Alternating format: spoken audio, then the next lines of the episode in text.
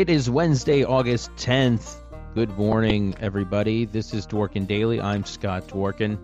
Today we have Trump, who is expected to be deposed by lawyers from New York Attorney General Letitia James's office.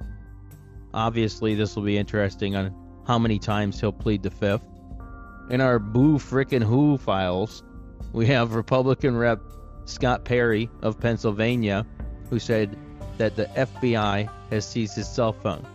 Now, listen to this three FBI agents approached him when he was apparently traveling with his family, presented him with a warrant, and he turned over his cell phone.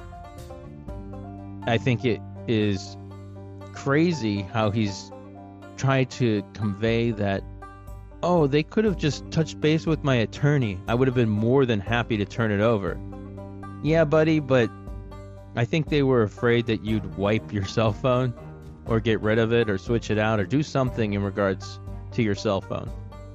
So, boo frickin' who to you, Scott Perry, you damn traitor.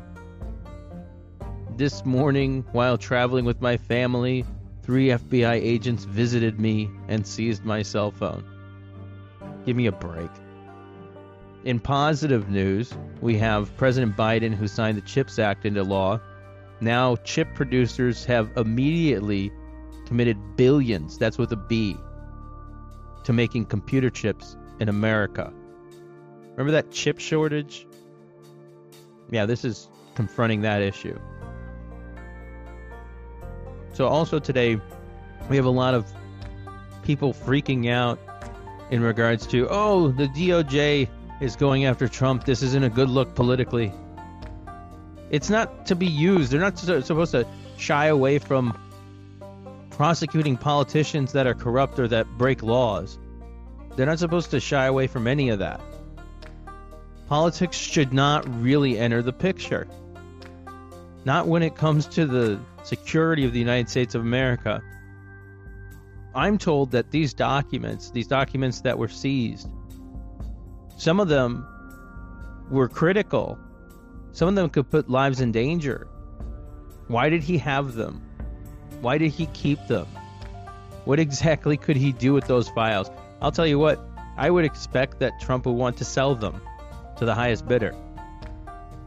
I'm sure that he would. Tell me he wouldn't. He absolutely would.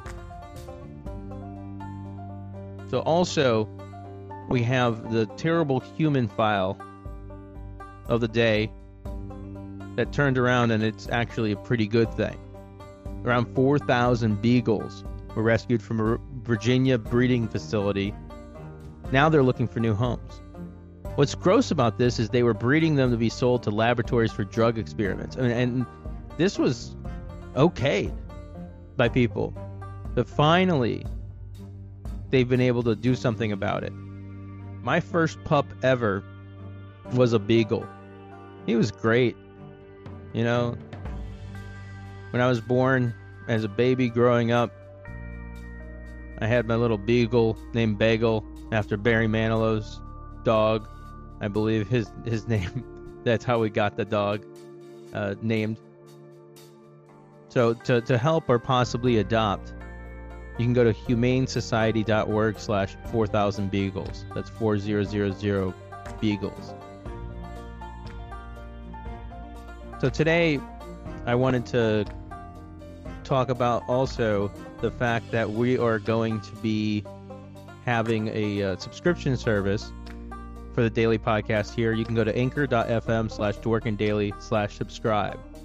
I was going to wait to do this, but thanks to everyone listening, I'm going to be able to move a lot faster with these sort of things. So I really appreciate that. We're going to be ramping up a lot of our efforts. I've been talking and working a lot with Grant Stern, and we are working on different advertisements in all competitive Senate races. We'll also be working on many different projects in regards to undercover camera operations, looking into Republicans and Republican operatives as we have over the past few years we'll continue to be working hard on, on that project and others. But I think the election cycle is really kicking off. There's rumors that Trump is going to announce in the next few months. That is announced for a 2024 run.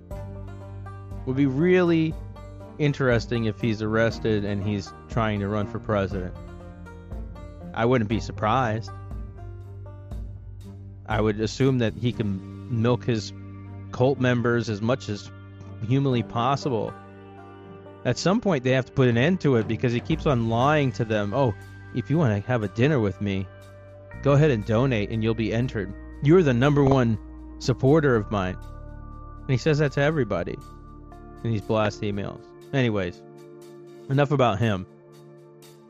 Today, I hope that you have the chance and opportunity to be able to make a difference. You can check out democraticcoalition.org to see of ways that you can help out. One thing that we want to make sure that we push is the Inflation Reduction Act, which should be passing any day now of the House, and then Biden will cite it into law.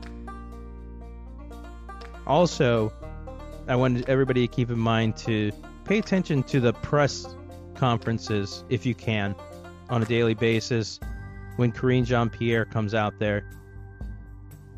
Because it's really fascinating. And, you know, Karine needs our help.